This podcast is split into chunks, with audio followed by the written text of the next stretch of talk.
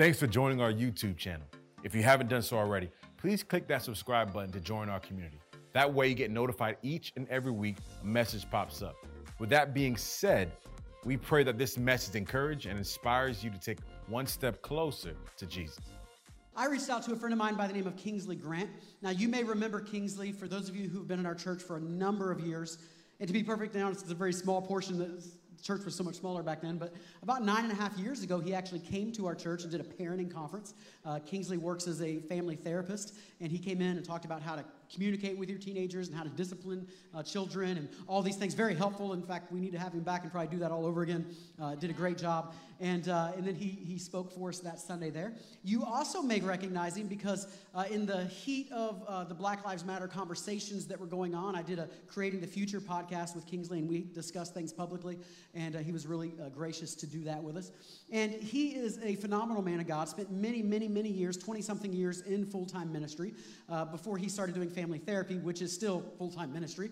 And now he works as a leadership consultant, going around and inspiring greatness in other people, pulling out the deposits that God has put in somebody and allowing them to become everything God has called them to be. And I think he's going to do the same thing for us in this room this morning and everybody watching online that he's taking what God has already deposited you, the thoughts, the heart that God's already put in you, and he's going to pull it out and make it even greater. And so, without further ado, thank you so much for being with us, Kingsley and, and Diane. Uh, come on, let's do it. Put your hands together for my friend Kingsley Grant. Amen. Arise, all righteous individual. Shout exuberantly. I think this side over here didn't hear that. Arise, all righteous individual shout exuberantly. That's who you are, arise.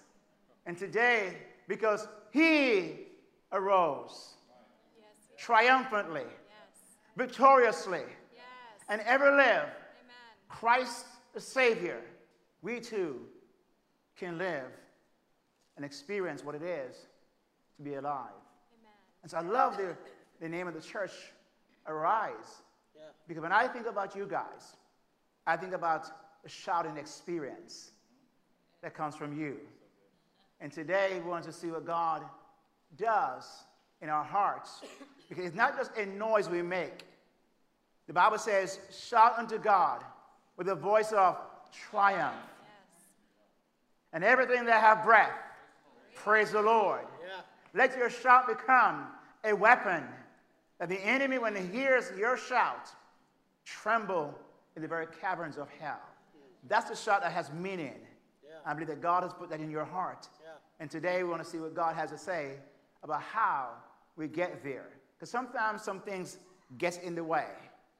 And today we are going to see how we get past those things. Now, on your handout today, you have a space. If you have a pen or a pencil, I'm going to ask you to write something there. But how many of you have a list or been given a list of don'ts by a parent or a significant person in your life. Don't do this, don't do that, don't go here. How many of you have that? Right? Don't sit here, don't wear that, don't drink that, right? Now, I want you to think of three don'ts that comes to your mind. Three. And in a few moments, I'm going to ask you to write those three don'ts down. I have to say that very carefully. Three don'ts down on your paper. And then I'm going to ask you to think of one of those three. I'm, I want you to think of one of those three that comes to the top. I'm going to tell you to do something with that later on. So you have three don'ts, but don't start writing yet. Now you're in church. So I'm sure you're not going to jump the gun because you're in church. So when I give the count of three, I want you to write down three don'ts. I'm going to give you 15 seconds to write those down. All right? Okay. Here we go. Three, two, one, start. Three don'ts. Seven, six, five, four, three, two, one. Stop writing. Okay. Now, you have three don'ts on your paper. given to you, like you may have been heard somewhere. I want you to pick one of those three don'ts. The one that you would share with a neighbor, if you could share with someone this morning, because of COVID, we're not going to ask you to do that, but I want you to pick one. If you could share with a neighbor, which one would you pick? Okay, you have that one? Now, all righteous individuals shout exuberantly. I want you to shout out on the count of three the one that you picked so your neighbor can hear you, right? But I want you to outshout your neighbor. But at the same time, I want you to think about listening to what you're hearing. I'm not, I'm not asking you too much. I know you, can, you guys can do this. I was told you can. As you shout, listen to see if you can hear somebody else shout something you had on your paper. All right? So on the count of three, on the shout as loud as you can what you had, the one you picked out. Here we go. Three, two, one. okay. Did anybody hear anyone that had something very similar to yours? Or you shouted so loud that you outshouted them? That's the point. So King said, why, why did you have me shout out or write down the three don'ts? Because my friend, listen. All of us, our don'ts that we've been given has shaped our worldview. It shapes the way we see the world. It shapes the way we experience the world.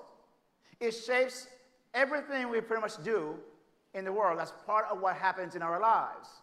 So I remember growing up hearing so many don'ts that I remember I wonder sometimes maybe I need to not even breathe. because if I just follow every list of things I had to do, all was left is just don't breathe. I get up, don't go there, don't wear that, don't sit here, don't drink that. I mean, all of those things. So, women today, females, if you have a pair of pants on, sin, sin, sin. Because we were told growing up, women should not wear a man's apparel. I'm thinking, okay, but I can tell you one thing, my friend. A pants that was made for a woman, I want to wear it. I don't want to wear it. my wife, I've never worn her pants, right? I would never try. As a matter of fact, sometimes I see her putting her pants on, and when she goes through to put her pants on, I don't do that. She get on the bed, she throw her feet in the air, and she pull, and she pull, and she pull. you know what I'm talking about. I mean, women, you know what I'm talking about. Those who have those kind of pants. For me, I get my pants, I put it there, I just jump in, boom, it's on. and it's all over not some women. So I know that it's not made for me, so it's made for her. Now, guys, if you have long hair, sin, sin, sin. We're told men should not have long hair. So you would be really, really in trouble with God. So you all you hear all those things, all those things, and it shapes the way we have behaved and the things we do in our lives. And subconsciously, those things work itself out at times we may not even realize it right? So what happened is those don'ts have now shaped how we believe. Wow. Yeah. See, and what happened is our belief shapes our behavior. Yeah. So on your sheet, you can write this down. My belief shapes my behavior. Yeah. See, your behavior reflects how you believe. If you want me to know what you believe, just show me what you do. Right. So many times we tell people, I believe this, I believe that but our behavior betrays us. Yeah. So you hang around a person long enough, you don't have to ask them what they believe. You now know what they believe. Wow. Right. Right. And so many times we have betrayed even our own testimony because of the way we believe, I mean, the way we behave. Our belief, which is shaped sometimes by our don'ts, is what causes our behavior to be the way it is. And guess what the world see? Not your belief, they see your behavior. And they make determination of who you are and who you represent by your behavior. Our don'ts sometimes get in the way of our testimony. Our don'ts impact what we do. And this morning, the question is what do you see? What do you see? Our worldview, again, I'm mentioned our lens how we see the world, what do you see? how we experience the world, our filter is shaped by many of the things we have been told not to do. This is called conditioning. We have been conditioned by these things that's been given to us. Sometimes it's by culture, sometimes it's by our family, and even sometimes, unfortunately, by the church. I know a group that hearing that myself. And so what it creates is what's called an unconscious bias. It means that I am biased to think certain things and react to moments in our lives with biases. And all of us have biases in our lives. But sometimes those biases is against others. Against others. And we're going to explore that this morning. Now, conditioning, I mentioned before, interferes with our testimony. But I want you to you, um, imagine with me this morning imagine being in prison. Imagine being in prison for a crime that you never committed. Imagine being in prison where nobody believed that you never did it except you and God. Imagine the word on the street is, you are such and such because of what the crime that they allege you committed. And so the news have reported that so and so have done this crime. Imagine being that person in prison. Imagine being in prison and nobody came to see you no family, no friend, nobody. Imagine being in prison where you never heard, hear from anybody, no emails, no texts, no phone calls, nothing. You're there by yourself, very lonely. Imagine your birthday came and nobody celebrated your birthday with you. Imagine holidays came and you spent it all by yourself. Imagine that was you. Imagine how you would feel if that were you. Imagine. I want you to hold that story, that image in your mind. Because you see, what happened is the world who looks on and see you in prison have a story about you. But not only that, the story might be told about you and your people. If you're that way, that means your family possibly is that way. If you're that way, mean possibly your culture is that way. And one story becomes a bigger story. And that happens many, many times. But I remember that I had one of my don'ts were had to do with people and how they identified growing up. And so one day I, I happened to work at the bank many years back. There was a gentleman who worked there with me. His name was James. James was a young man. And James was very charismatic, very outgoing and flamboyant. And James was also, he identified as being gay. So for me, in my don'ts is don't hang around people like that. People like those. People like them. That was my lens, my worldview that was handed to me. But somehow, James, I was drawn in to build a relationship and began to know James and hear his story. And James told me his story, and every time he told me parts of his story, little by little, as he trusted me over time, my heart went out to James. I no longer saw James the way my lens that was given to me would have me see him. I saw James as a hurting young man. I saw James as somebody who has a need and was crying out for something, a relationship. I saw James as somebody who was treated as an those people, them. I saw James as an outsider trying to get in and had the door closed in his face over and over again, and he had to make it up by the way he behaved, even more so, yeah. and draw attention to his pain. But you would not have known that until you got to know James. Yeah. I began to take James home every, I mean, so uh, very often from work. James had no car. He would catch a bus to school, to, to work. I remember as time went by, I invited James to church. And James came to church, listened to the Word of God, and one day, James gave his heart to Jesus. Amen. Give his heart to Jesus. And I was so thankful. But I think that, but not only that, see, here's what happened. James was very sick. James was HIV positive. And less, James, less and less he started to show up to work. He wasn't showing up to work, missing work, missing work, and eventually he stopped coming to work. And James just deteriorated. His body wasted, wasted, and over time, James eventually died. Broke my heart. But I thought about this. What if I don't hang out with people like that, people like those, had kept me from somehow interacting with James? Right. But see, God had a way, have a way of sometimes putting the very people in our lives that we in our minds have been taught or somehow built up a narrative that they are and those people, and here is what you ought to do. Yes. But I'm so thankful that God allowed me to interact with James because God has a plan. Because God wanted James to know he loved him like he loved anybody else. God wanted James to know that no matter what he identifies as, his son died for him. God wanted James to know, I have a place in heaven for you, James, and I've come that you too can be saved.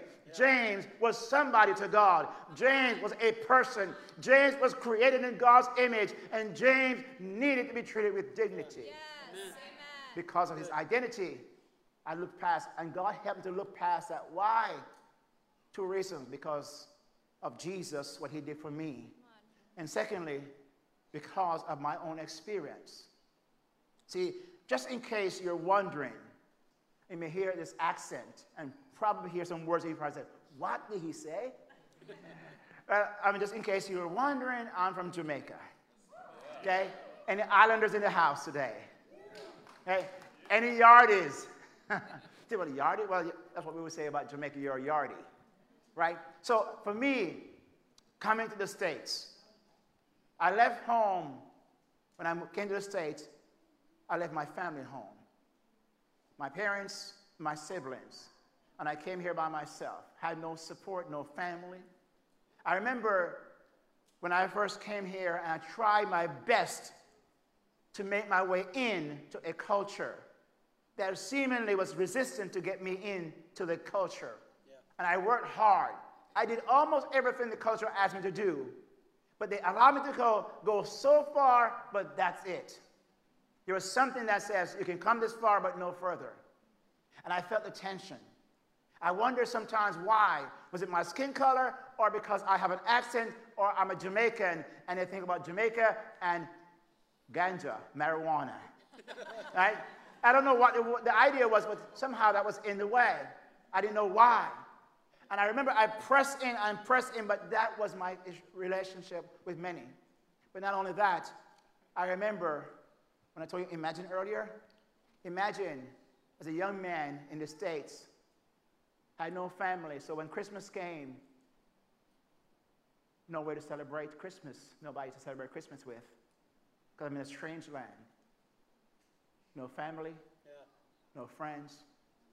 And sometimes I remember sitting down and said to myself, why am I here? Why are you putting yourself through all of this? But I know why. I wanted to come to school. I wanted to further my education. I didn't want to get in anybody's business or take from anybody what they'd had. But holidays came, and remember Christmas time. Christmas came, the way I celebrated Christmas with family, by yourself. Yeah. Nobody invited you for Christmas dinner. Nobody gave you a gift. I remember times where in Jamaica, I had people would wash my clothes and wait on me. I had two cars. Here, I had none. I remember holiday times, you had these uh, big parties, and everybody came and showed up. Here, you're by yourself. Year in and year out. Lonely, Yeah. feeling depressed, and sometimes wondering, should I just go- go back home? But I remember why I came.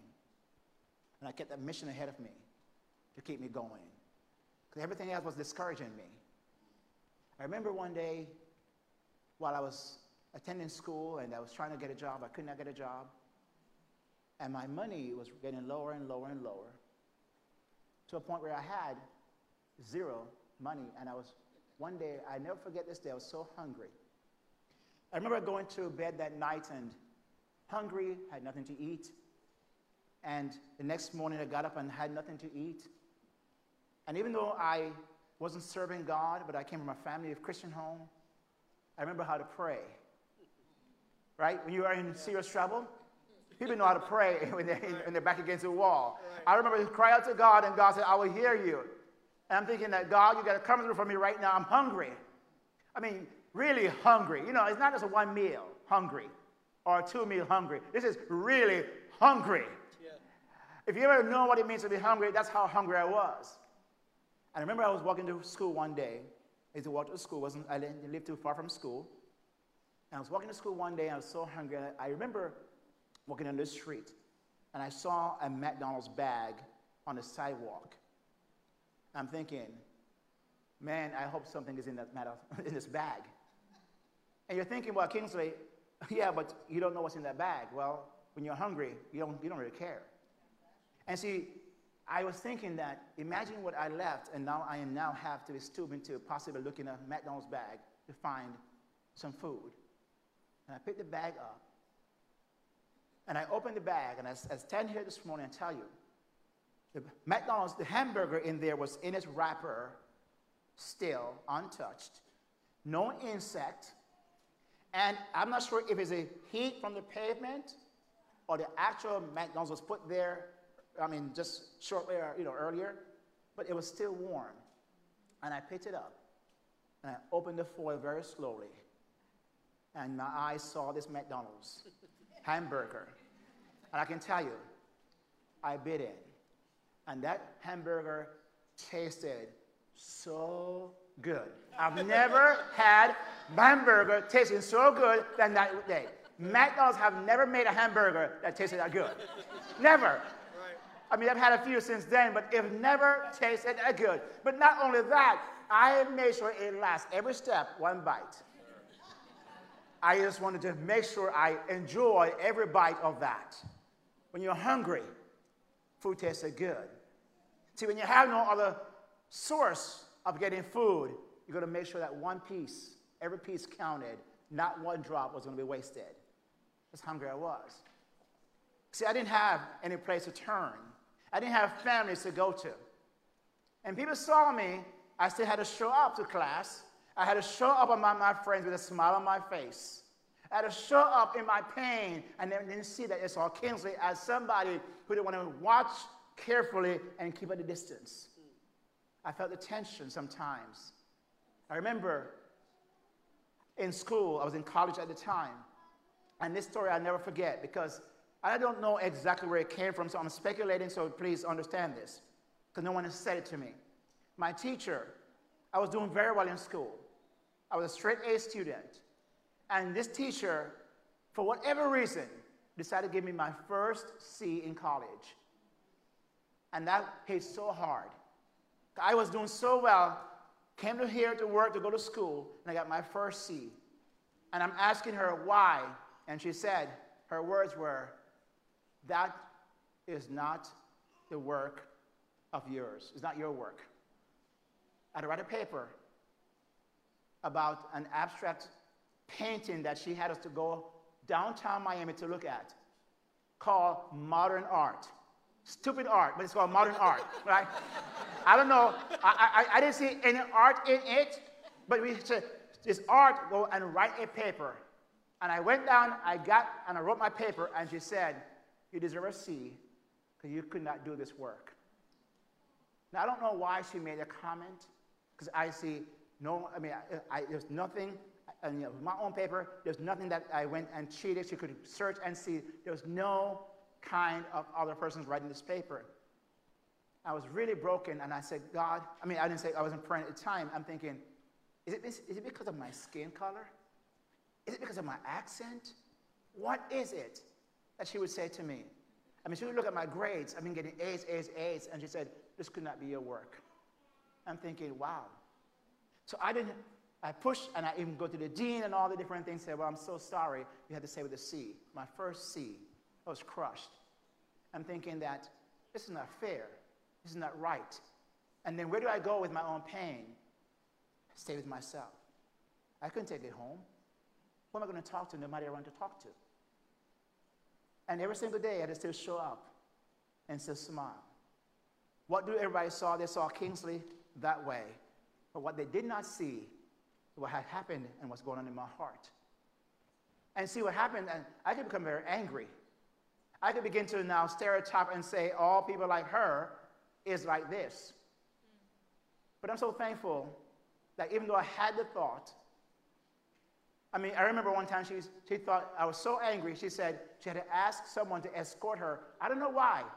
Escort her from the classroom to her car because I was hanging around, wanting to talk to her, and she just walked by me, and I'm thinking she's thinking I'm so dangerous. Maybe because I look like, I mean, I, you know, I, I, didn't have any looks that would probably make her very fearful. I mean, this, does this face look fearful? Do I look like a guy who could intimidate anybody, right? but yet she had somebody walk her to her car because she wanted me to make sure I don't harm her. I'm thinking this is more personal than anything else. And I had it in my heart for a long time. Eventually, of course, that was before my Christ committed days. And I'm thinking, when you see a person out there, what do you see? Who do you see before you? You see, you don't know their story, my friend. What you see on the outside may not be what's happening on the inside. And sometimes who you have beside you, around you, is somebody who you don't know what God has in mind for them. Story of Peter. Peter had the very same experience. And Peter had in Acts chapter 10, verses 9 to verse 16 is our text. So we had a conditioning happening. Now God was going to recondition Peter's mind. And the scripture says this The next day, as Cornelius' messengers were nearing the town, Peter went up on the flat roof to pray. It was about noon, and he was hungry. But while a meal was being prepared, he fell into a trance. He saw the sky open, and something like a large sheet was let down by its four corners. In the sheet were all sort of animals, reptiles and birds. Then a voice said to him, Get up, Peter, kill and eat them. Here's Peter's response No, Lord, I have never eaten anything that our Jewish laws have declared impure and unclean. But the voice spoke again. Do not call something unclean if God has made it clean. Do not call something unclean if God has made it clean. It was not about food. Yeah. That story was about God was going to have Peter meet a Gentile. Jews and Gentiles did not mix. And so God saw Peter was saying, Not them, God. Those people I don't mix with. Those people I don't interact with. Those people I don't come in contact with. But God was going to rebuke Peter and say, Peter, who I have called clean, you do not call those people. How dare you call what I've made clean unclean? Them, those kind, those people.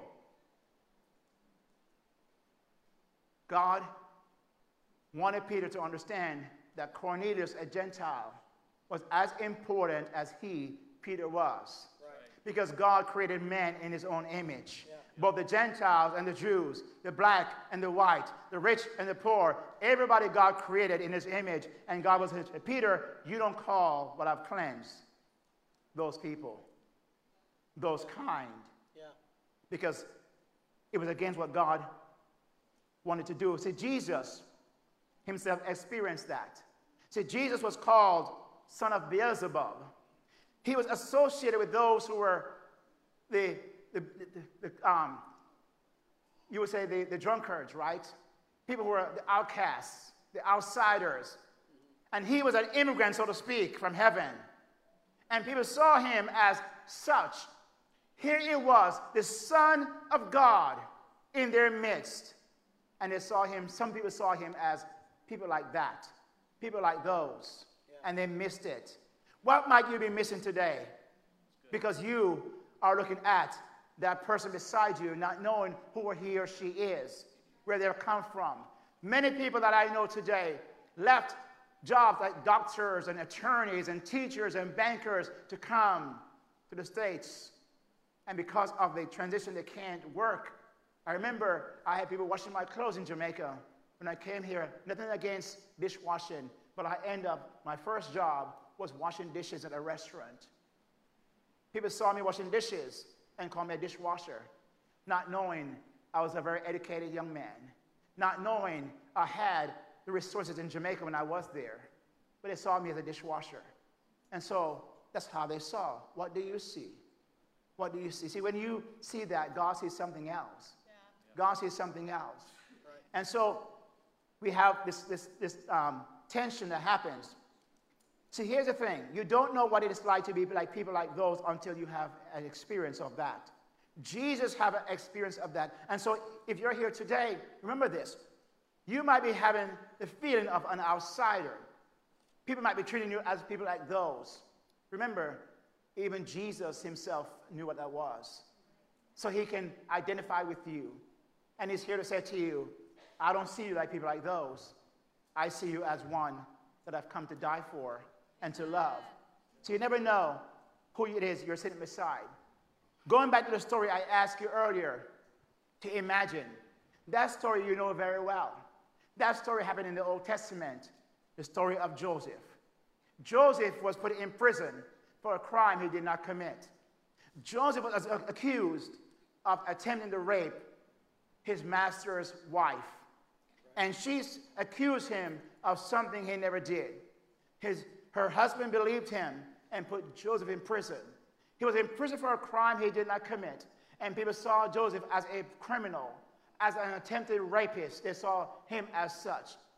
Joseph had no family to come to see him, was there by himself, but he did what he had to do.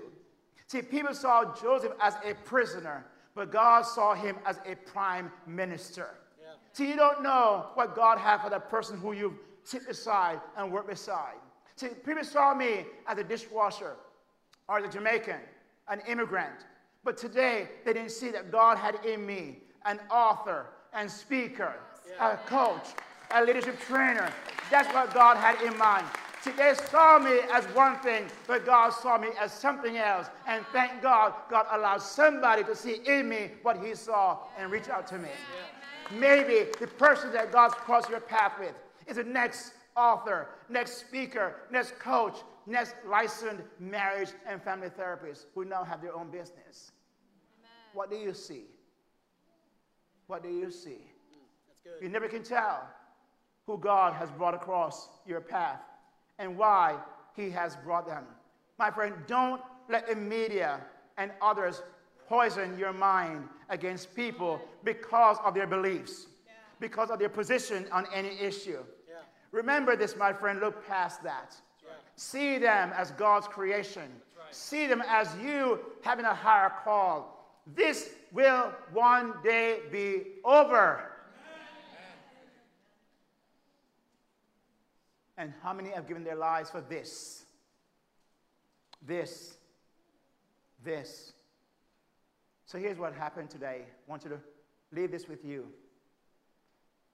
Where you sit determines what you see.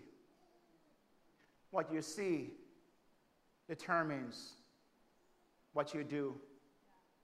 What you do determines how they believe.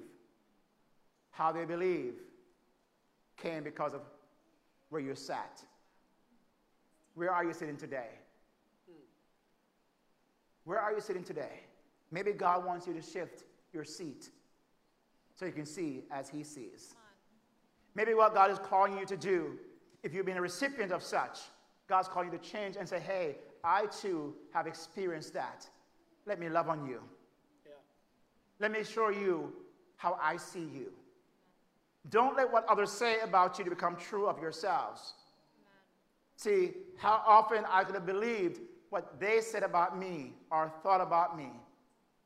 But God said, no, you're somebody else that I have a mission for a goal for, as Pastor Brent mentioned. After 22 years of youth ministry, I've seen kids come in. I have dedicated kids. that came to youth ministry. I've married some today. They didn't see that, but God saw that. Where you sit, my friend, determines what you see. What you see determines what you do. What you do determines what they believe, family and friends and neighbors believe. And what they believe all came about. It's all based on where you're sat. Hmm. Today, God's asking you to change your seat. God's asking you to change your seat so that you can see differently, to see as He sees. And so we no longer say, people like them, people like that. Because God is saying, no, they're special. They're mine. And maybe that's you. You may have been felt that way in school, in work, and be treated that way. God is also saying to you, I know what it's like. I've been there. I can identify. Let me love you. Let me love you. Let me show you what it's like. Where you sit determines what you see. What you see determines what you do. What you do determines what they believe. What they believe is all based on where you're sat. Change your seat. Would you bow your heads, please?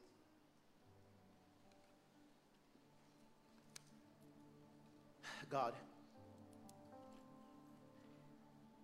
let people see what seat they need to change. While you're sitting there, reflecting, in a few moments, I know they're going to have an altar call. But I want you to think about this. Where do you fall? Are you one of those who are the recipient of being treated like people like those? There's a space for you. God has prepared a space for you. But are you one who have been seeing people like that because of your don'ts possibly in your life? God is saying, change your seat. When they had the altar call today, there'll be people up here who want to pray with you. Whatever it is, it's confidential. It's between you and God and, and that person. But let someone stand in the gap with you. What do you see? What do you see?